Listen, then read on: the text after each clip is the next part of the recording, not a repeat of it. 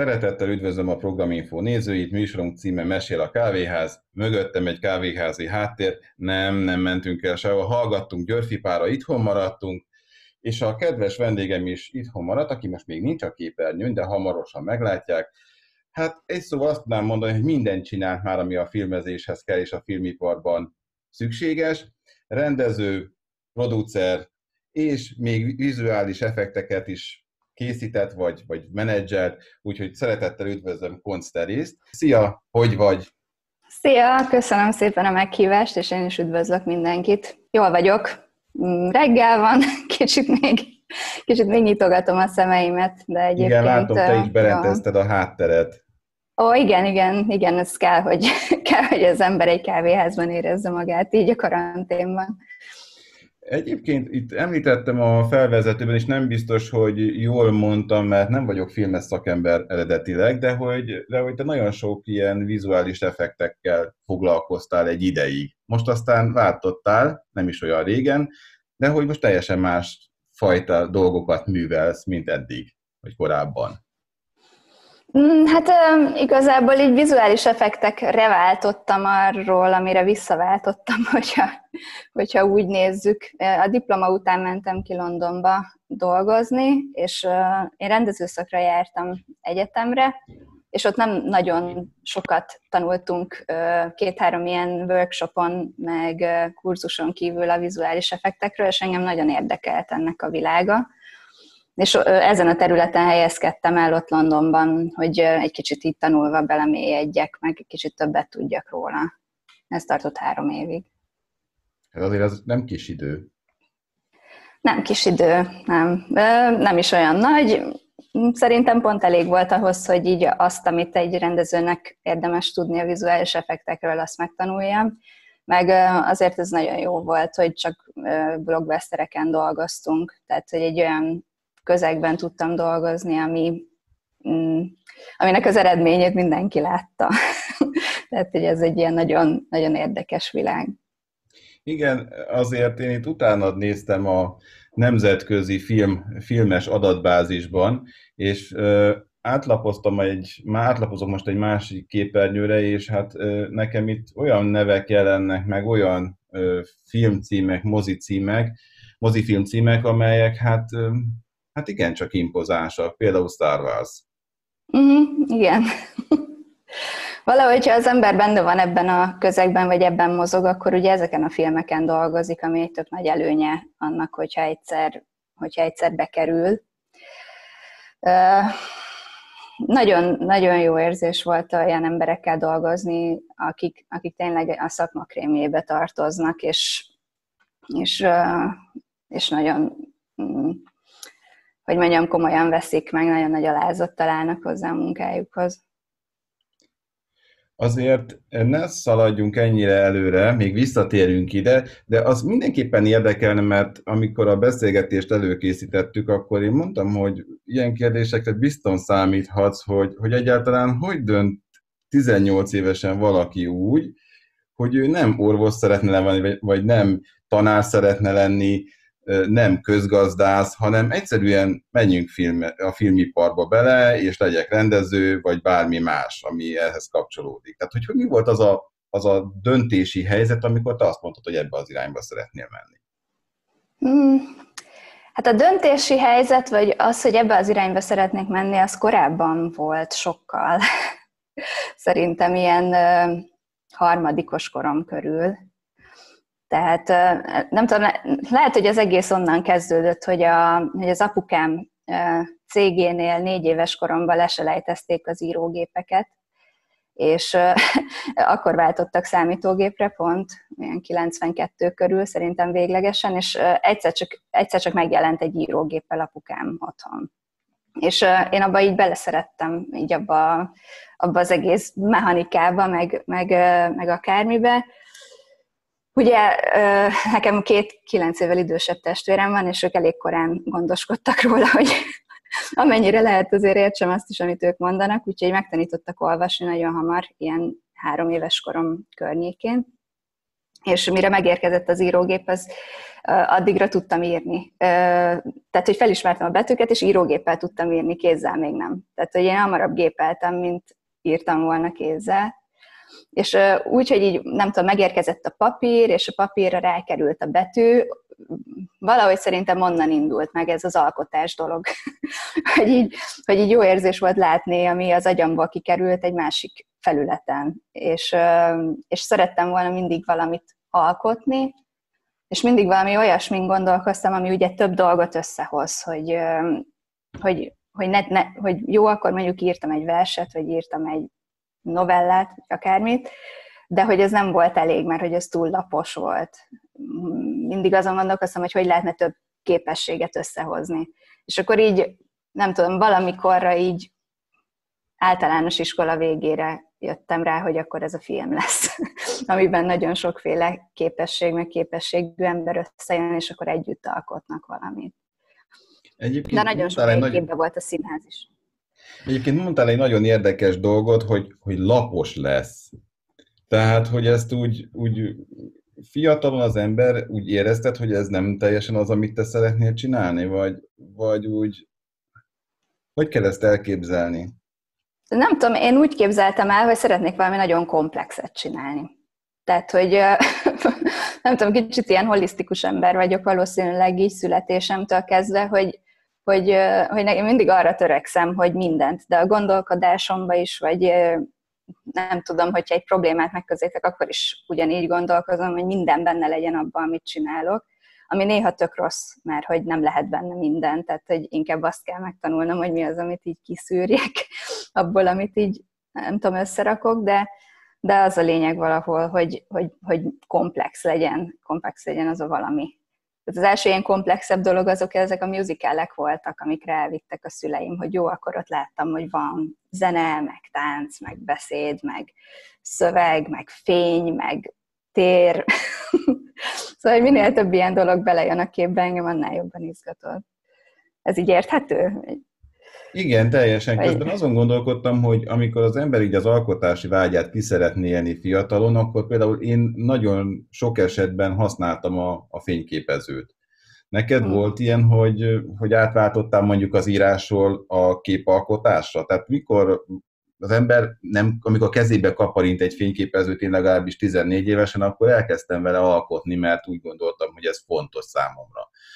Nálad is uh-huh. volt egy olyan pillanat, amikor átváltottál más technikára, mondjuk az íráson túl a képalkotásra? Hát a kamera, az, a kamera megjelenése volt igazából az, ami, ami sok mindent elindított. Tehát nekem nem, nem a fényképezőgép, volt fényképezőgépen fényképeztem is, és ezt nagyon sajnálom, hogy nem mentem bele jobban a, a fotózásba, meg az állókép alkotásba fiatalabban, mert az többször visszaütött később, hogy, hogy, hogy abba sokkal jobban el kellett volna mélyülni. Én nagyon korán kaptam kezembe kamerát, a, a, úgy aránylag most már nem mondanánk korainak, ugye a mai gyerekek másképp vannak ezzel, de egy ilyen VHS kamera néha hazakerült hozzánk. Mm. Hát még így alsó, alsóba, és akkor azzal így kamerázgattam.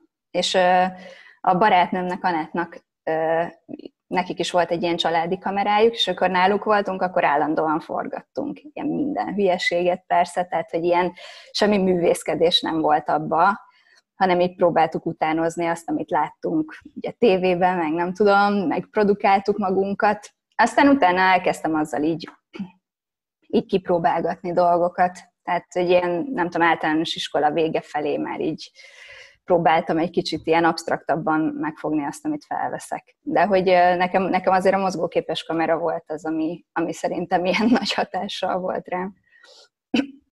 Akkor az ember így szakot választ magának gimnáziumban, akkor a szülők úgy szokták az embert terelgetni, hogy kislányom ebbe az irányba, vagy mondjuk neked ugye két idősebb testvéred is van, hogy figyelj, ez nem biztos, hogy, hogy jó lesz, nem volt senki, aki azt mondta, hogy vagy megpróbáltak volna erről a szakirányról beszélni, vagy erről a területről? Hát, nem, nem volt ilyen. Valószínű az is benne van egyébként ebben, hogy a két testvérem már bizonyított, úgymond a polgári szakmák területén, tehát hogy a, a bátyám fizikus, matematikus, a nővérem közgazdász diplomát szerzett, mind a ketten tök példásan csinálták végig a, a tanulmányaikat, megházasodtak, igazából addigra, amire én végeztem. Tehát, tehát az, hogy a, nem tudom, a, a családban lesznek diplomás emberek, meg ilyen normális polgári foglalkozású emberek, az adott volt. De mondjuk ez nekem a szüleimnek nem volt szerintem soha rögeszméje, hogy,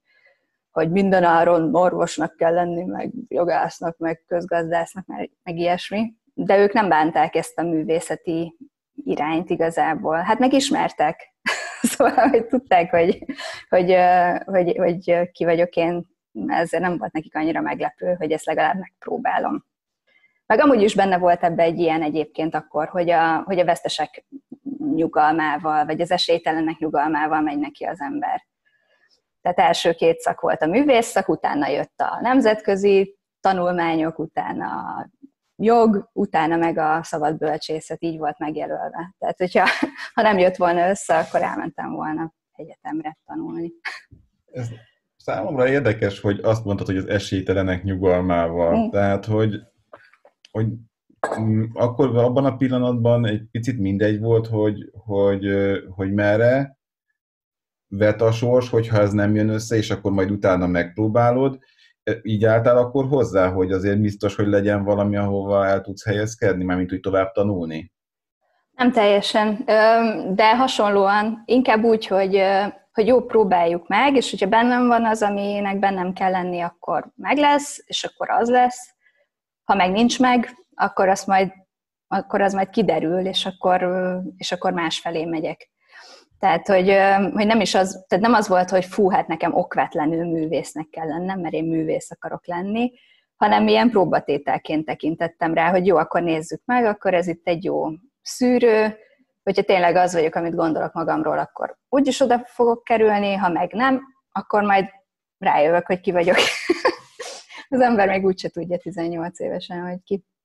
Egyébként most, ha eljátszunk a 18 éves éneddel, hogyha akkor nem sikerült volna, akkor megpróbáltad volna később valamikor, vagy akkor, akkor mondjuk elveszítettünk volna, mint, mint filmrendezőt? Akkor úgy gondoltam, hogy nem fogom megpróbálni még egyszer. De valószínű, hogyha nem sikerült volna, akkor pár év múlva megpróbáltam volna, ha, ha úgy alakul, vagy hogyha jön valami olyan késztetés, mert azért így elég nagy késztetésnek kell lennie az emberben, hogy meggyőzze magát arról, hogy, hogy érdemes-e felé menni. És amikor az ember az egyetemen van, és már látja, hogy, hogy úgy benne van az, aminek benne kell lennie, akkor hát én úgy ismertelek meg, mint hogyha maximalista lennél, tehát hogy ezerrel azon dolgoztál, hogy menjen, és aztán jött egy állomás, a 2011, és azt a, arról a vizsgadalapról egy kicsit, vizsgamunkáról egy picit beszéljünk. Ja, a diplomafilmem. Igen, Igen, hát hogy, hogy ugye a diplomafilmed az, az bekerült egy ilyen nemzetközi versenyen, uh-huh.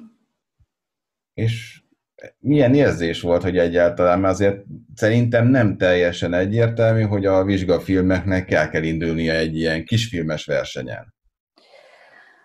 Hmm, hát diplomafilm volt a Marianne jegyzése, érdekes sztoria volt neki, mert már Angliában voltam, amikor megkaptuk az értesítést, hogy készíthetünk diplomafilmet támogatással. Így történt a Marianne jegyzése, hogy Londonban írtam, onnan, onnan is kezdtük el előkészíteni, és az utolsó három hétre jöttem el Budapestre, és voltak, voltak problémák vele tehát hogy, hogy elég sok probléma adódott az elkészítéssel, de végül is elkészült. 40, közel 40 perces a film. Megnéztem. Igen? Igen. Írtad? Ki? Na, köszönöm, ez megtisztelő. Hát igen, szóval egy kicsit őrült film, ugye nyilván, nyilván tudod. Mm, Kicsit volt bennem egy ilyen bizonyítási vágy, hogy akkor, hogy akkor adjuk be fesztiválokra, hogy nézzük már meg, hogy, hogy vajon mennyire működik ez más közegekben, mint az iskolám. Örültem neki azért.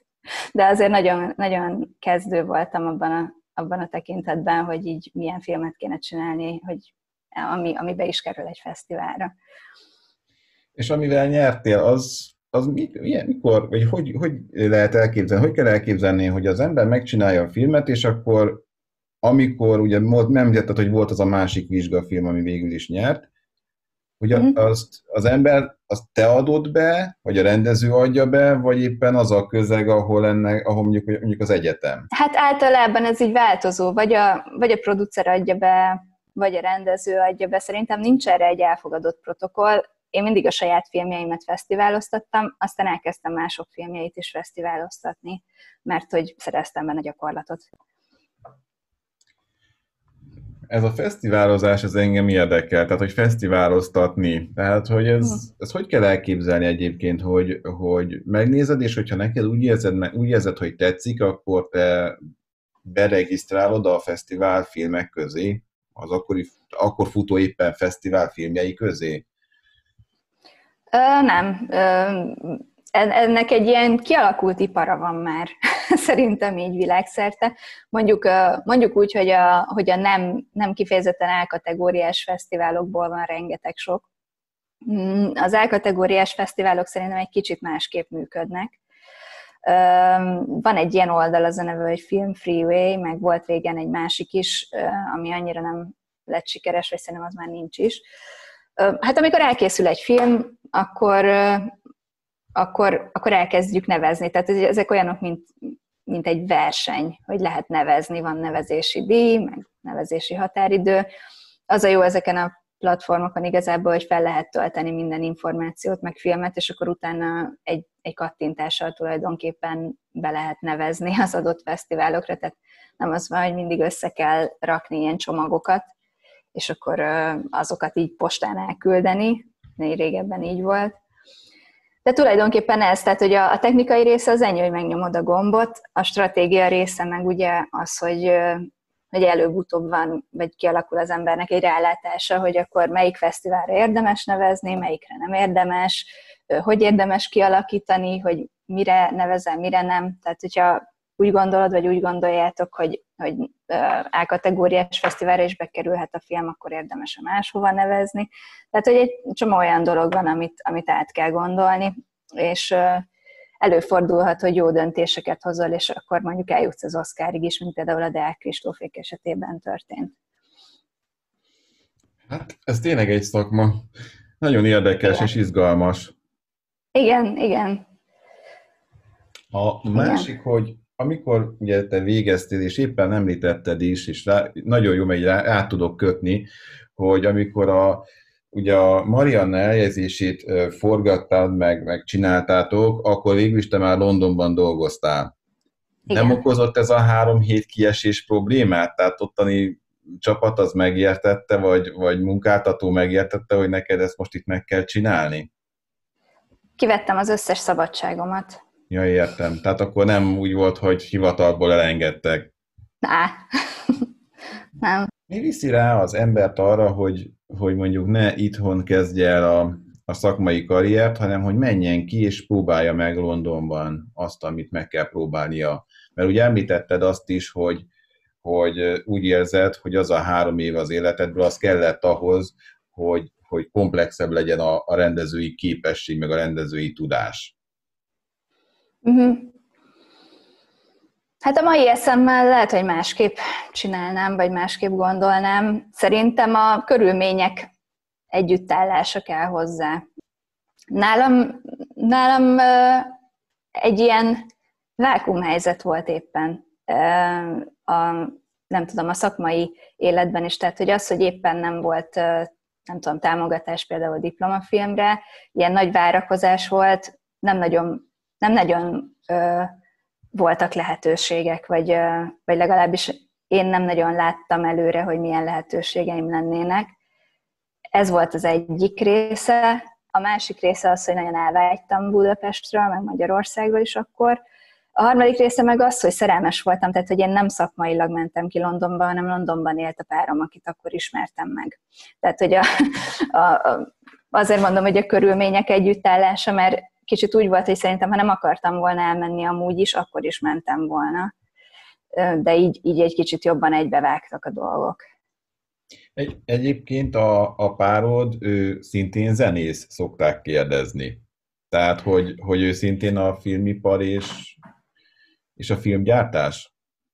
Kreatív, vizuális művész, grafikus, tehát digitális illusztrátor és art director. Tehát a képi kommunikáció, meg most már azért a hangi kommunikáció is eléggé közel áll hozzá. Nem filmes, de, de van azért miről beszélnünk, meg mit megvitatnunk. Egyébként, amikor az ember, ez, ez egy érdekes kérdés, mert mondtad, hogy a párod vizuális, vizuális technikákban van otthon, inkább grafika, meg most már a hangban is kell az, hogy az ember polihisztor legyen rendezőként? Egy picit. Hogy polihisztor legyen? Persze. Úgy, bocsánat, úgy értem, hogy, hogy mindenhez egy picit értsen, mármint ami a, a filmtechnikához szükséges és kell. Tehát, hogy, hogy tudjon akár irányt is ad, mutatni, hogy nem mindig arra, abban bízol, hogy a szakemberek, akik amúgy is vannak egy ilyen filmstábban, hogy nem mindig a szakemberek, mert nem biztos, hogy az úgy, lehet, hogy úgy nem biztos, hogy annyira jó, vagy tudjon tanácsot adni. Szükséges? Hmm. Jó, jó a kérdés, és nagyon érdekes, amit mondtál, hogy, hogy ne bízzon, vagy hogy nem biztos, hogy a szakember, amit mond, az jó. Szerintem az a fontos egy, egy rendezőnek, hogy legyen rálátása minden részlegnek a munkájára, tehát hogy, hogy ne legyen, hogy ne adjon szakmaiatlan instrukciókat, hogy ne készítsen szakmaiatlan koncepciót, tehát hogy akkor nem lehet valakit komolyan venni, hogyha olyat kér egy, egy részlegtől, ami nem kivitelezhető, vagy, vagy agyatlanság, vagy őrültség, mert biztos van ilyen is. De, de szerintem az nagyon fontos azért, hogy akkor működik együtt jól egy, egy csapat, főleg mondjuk a filmkészítés terén, de gondolom, hogy bárhol, hogyha, hogyha az adott részlegekben az adott szakembereknek megvan a teljes mozgástere a saját területükön belül. Tehát, hogy szerintem ez akkor működik jól, hogyha, hogyha a rendező úgy tudja a saját koncepciót, meg a saját látásmódját átvinni, hogy azt a lehető legjobb tudása szerint, vagy abba a legjobb tudása szerint szállhasson vele mindenki. Tehát szerintem az azért, az azért nem, nem jó, meg nem szokott működni, hogyha valaki felülbírálja mondjuk, mondjuk, mondjuk az, most teszem azt mondjuk az operatőrnek a, az operatőri döntéseit, tehát hogy én, én csak rendezőileg szólhatok hozzá az operatőrhöz, meg a, a látványtervezőhöz, meg, meg bárkihez, nem látványtervezőként vagy operatőrként. Tehát okay. szerintem az, az nagyon, nagy, nagyon nagy konfliktusokat tud generálni, meg ilyen, nem tudom, elsődleges konfliktus forrás, amire tökre nincs szükség, hogyha valaki így bele kontárkodik a másiknak a munkájába. Egy picit akkor megfordít, Bocsánat, Igen? egy picit megfordítom akkor a kérdést, hogy, hogy, hogy mi szokott előfordulni, legalábbis az én szakmámban. Ugye hmm. én közgazdász vagyok, pénzügyes, és akkor jönnek a kollégák mindenféle igényel, uh-huh. hogy nekik erre van szükség, meg arra van szükség, meg amarra van, meg, meg különböző technikai dolgokra, például a gyártás kapcsán, és akkor uh-huh. el szokott jönni az a pillanat, amikor az ember, hogyha az elején nincsen résen, és nem tud ugye mondjuk ugye a kéziféket behúzni, akkor uh-huh. elszabadul a költségekkel a pokol. Na most ugye ez akár producerként is lehet egy olyan, hogy hát figyelj, én értem, amit te mondani szeretnél, és nem szeretnélek felülbírálni, de, de szerintem keressünk egy olcsóbb opciót. Mert ja, az teljesen más, persze. Az egy teljesen nem úgy más dolog. hogy felülbírálni, hanem az, hogy a kordában tudja az ember tartani a, a filmgyártás menetét, vagy a filmezés menetét, ahhoz azért kell érteni minden területhez. Kell, igen. Ez egy nagyon összetett dolog, de tehát ugye a gyártásvezetőnek, meg a gyártás részlegének ez a feladata, amit mondasz.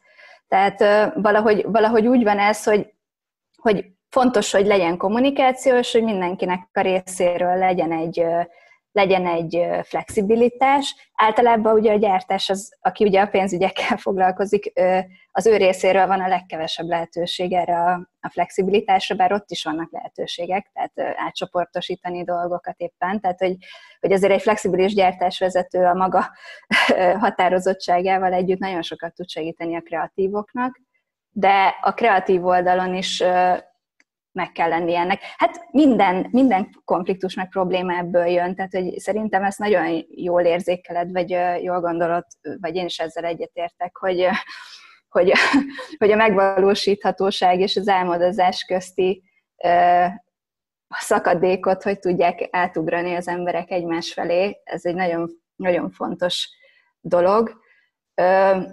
Van azért egyfajta hierarchia, tehát hogyha ha mondjuk a rendező azt mondja, hogy jó, nem fog beleférni egy költségvetésbe ez a három jelenet, és ebből kihúzok egyet, akkor nem mondhatja mondjuk a látványtervező, vagyis hát, de hogy nem mondhatja, csak Na mindegy, kicsit, kicsit belementem, de hogy, hogy a, tehát a rendező kihúz egy jelenetet, akkor a, a, arra szerintem vétójoga van például, tehát hogy nem tudom, nem szokták azt mondani, hogy ú, az nekünk portfolio piece volt, és miért nem marad benne, mert megszereztem hozzá a politúros szekrényt. hogy nem tudom, jó, hogy kicsit belementem, bocsánat. Nem baj, de ez érdekes lehet, mert az emberek úgy gondolják, hogy, hogy szerintem legalábbis azt látja az ember, hogy kész van egy film, és ott, hogy minden frankú, és minden klappol, és hogy micsoda, mikor felvonulnak a piros szőnyegen a, a film készítői, akkor mindenki azt hiszi, hogy ez a film úgy készült el, hogy az elejétől kezdve mindenki mosolygott. Közben ezt, pedig... Az... Ezt gondolják? Hát kifelé ez látszik. Akármennyi, akármennyire is tudjuk, hogy a másik oldal az nem így működik. Uh-huh, hát igen, de ez szerintem minden, minden másra is ugyanígy igaz.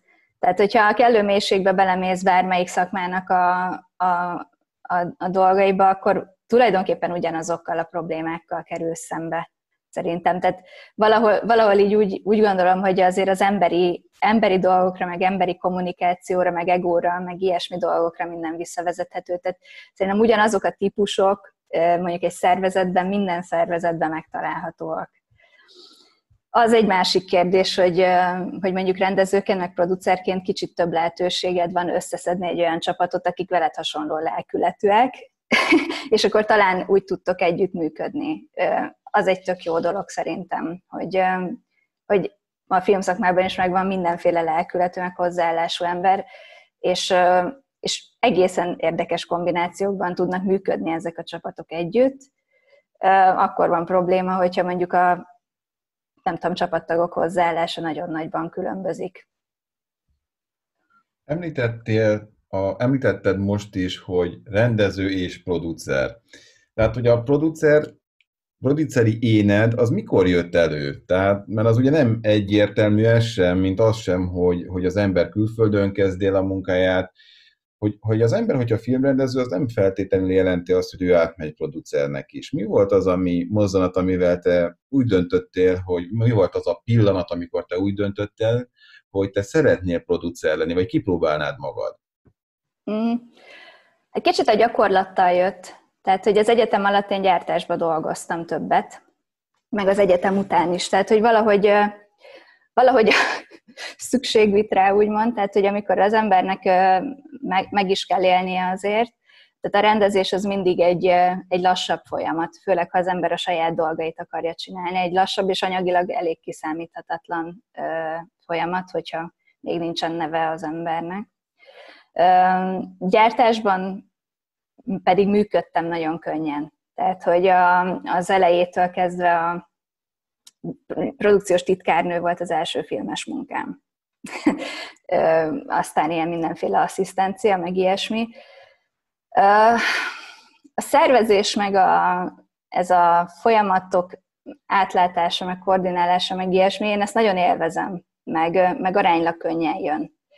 Tehát, hogy a, nem tudom, én ilyen jó tanuló voltam, és a jó tanuló énem az, az ebben nagyon elő tud törni. Tehát, hogy ide nem kell annyira az embernek a, a fantáziáját, meg a, a, a művészi törekvéseit előkaparni. mm, feladatokat kell végrehajtani, meg problémákat megoldani, és ez, ez úgy ment.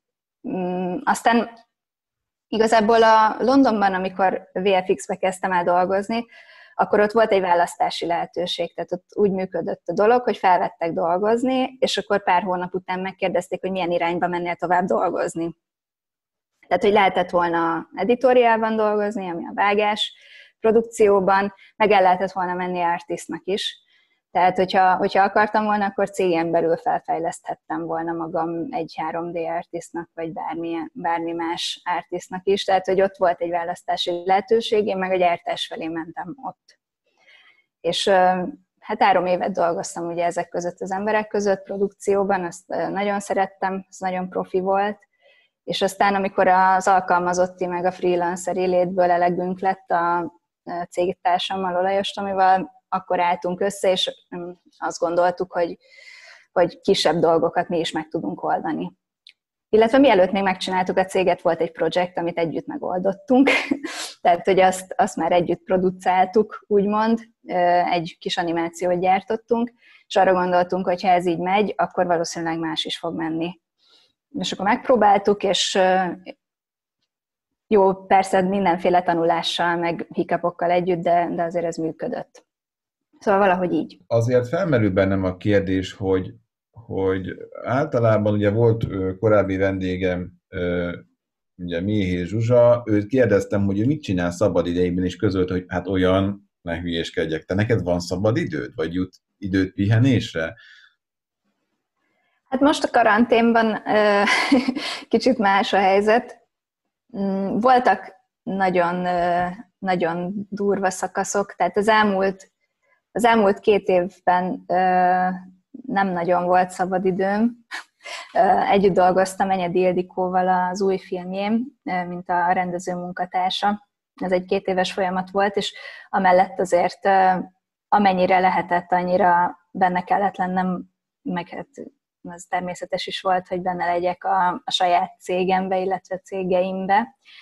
Tehát, tehát azért voltak olyan szakaszok, amikor ilyen 16-18 órás munkanapok követték egymást szakadatlanul. Most egy kicsit, most egy kicsit könnyebb, főleg a karantén miatt nem tudom megmondani, hogy mi lenne, hogyha nem lenne ez a lezárás, mert nagyon, nagyon elfoglaltak voltunk még évelején, tehát nagyon, nagyon úgy indult az év, hogy, hogy nem nagyon volt szabad idő.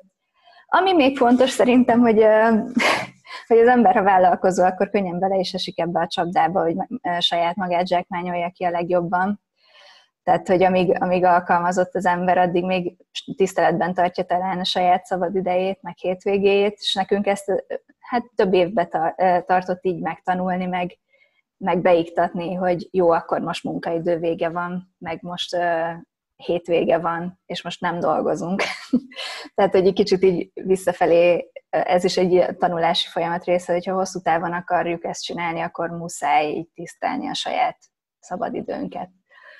Tehát a kérdésedre a válasz az, hogy van, igen, most már egy kicsi.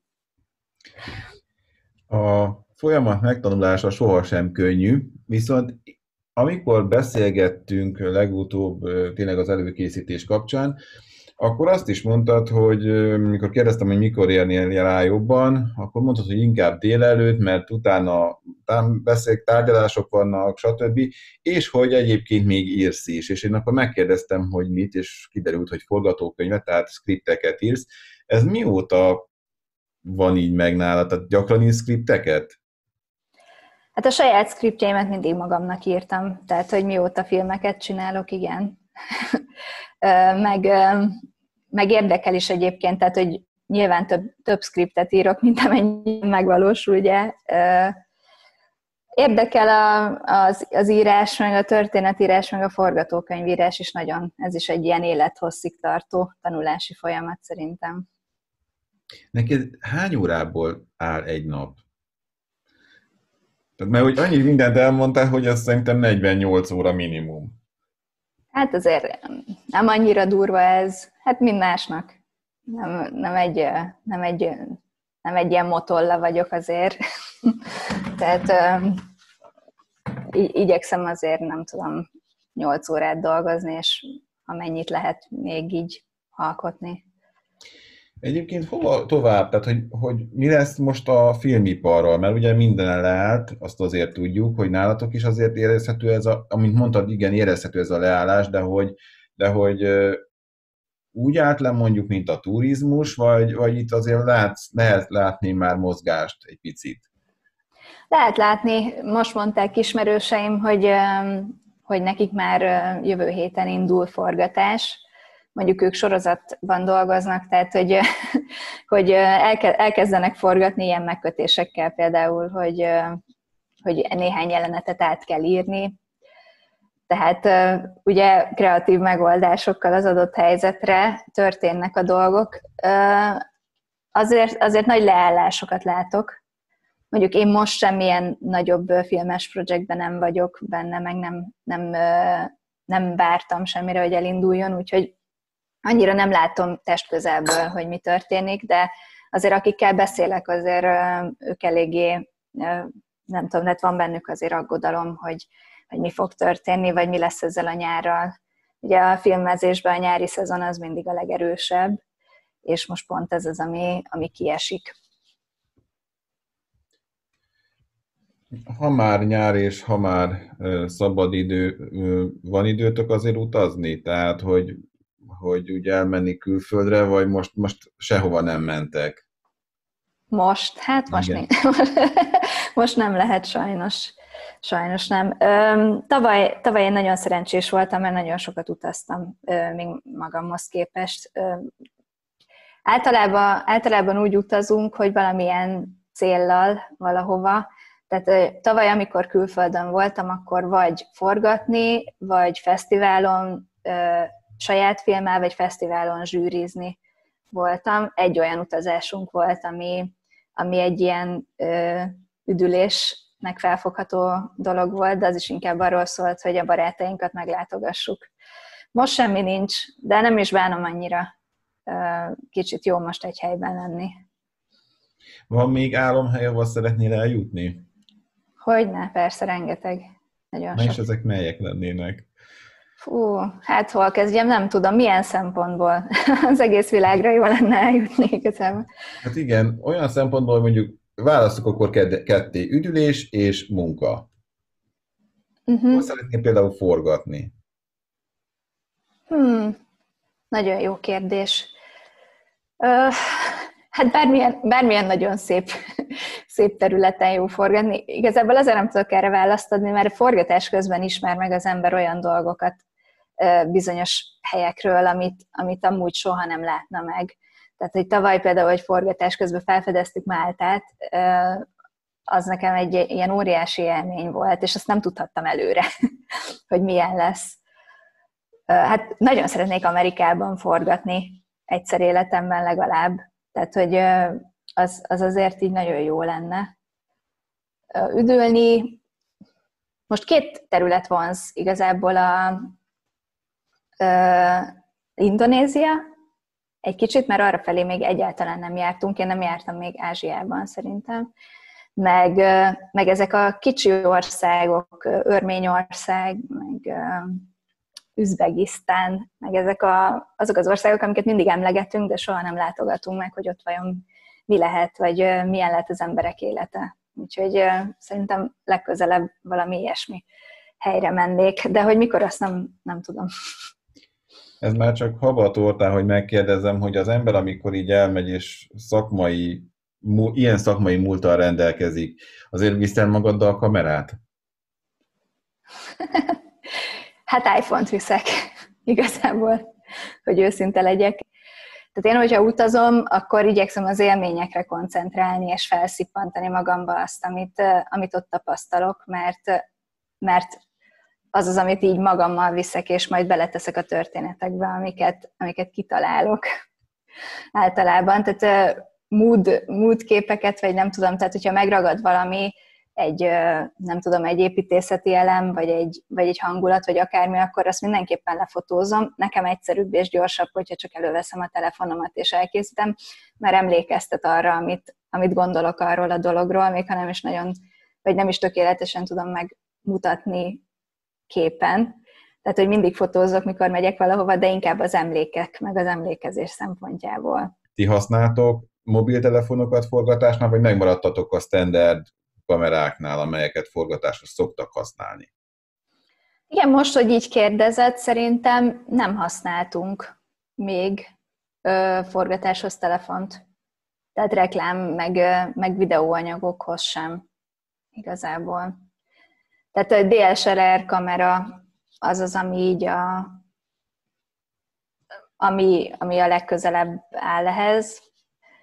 Nem, nem, nem használtunk ilyet.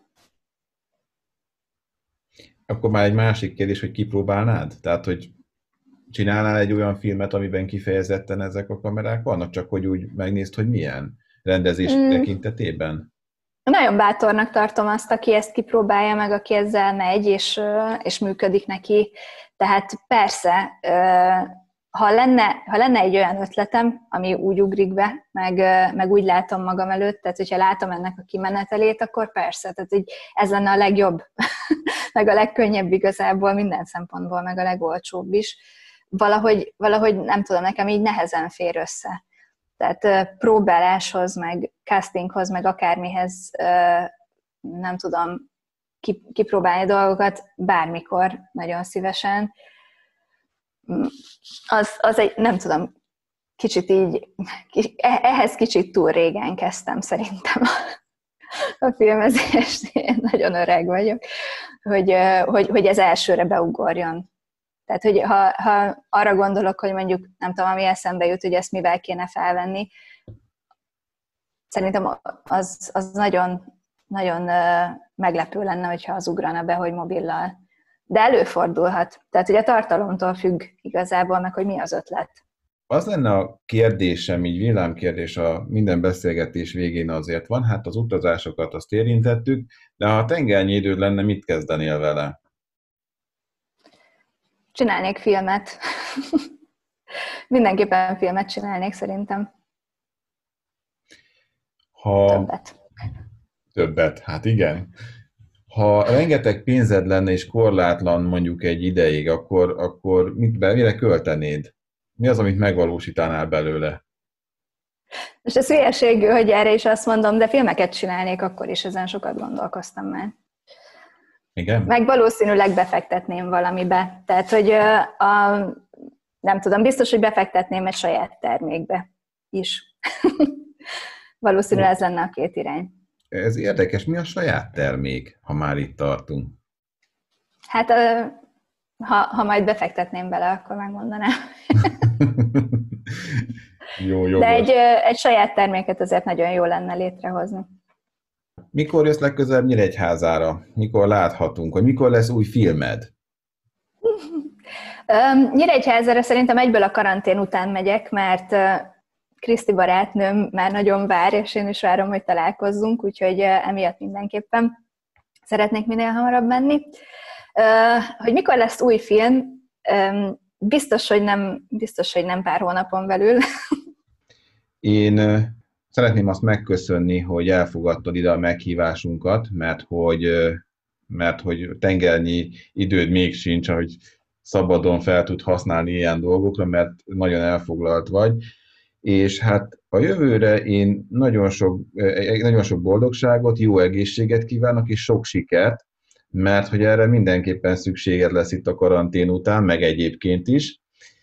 És... Köszönöm szépen, és köszönöm én is a meghívást. És azt is megígérhetem, hogy ha meg lesz az új filmed, akkor szerintem mi be fogjuk mutatni a programinfon, hogy ha publikus lesz, akkor mi mindenképpen felteszünk minden filmet, ami veled kapcsolatos. Úgyhogy ezúton szeretnék kérni hozzájárulást azokhoz a filmekhez, amelyek fendelhetők a honlapodon, hogy azt mi időről időre egy-egy este bemutassuk itt a, a programinfón. Ezek nyilvános filmek, tehát természetesen hozzájárulok. Köszönöm Jó, csak a lehetőséget tudod, igazából. Tudod, ez egy olyan dolog, ami, ami jogi szempontból érdekes, úgyhogy jelentkezni fogunk a filmeiddel, be fogjuk mutatni őket, és hát kíváncsian várom a reakciókat, mert hogy biztos, hogy szépen, szép számmal lesznek rá pozitív reakciók. Szóval még egyszer köszönöm, hogy itt voltál. Nagyon Én is köszönöm a meghívást. A kedves nézőktől már a búcsúzunk, viszont látásra, viszont hallásra.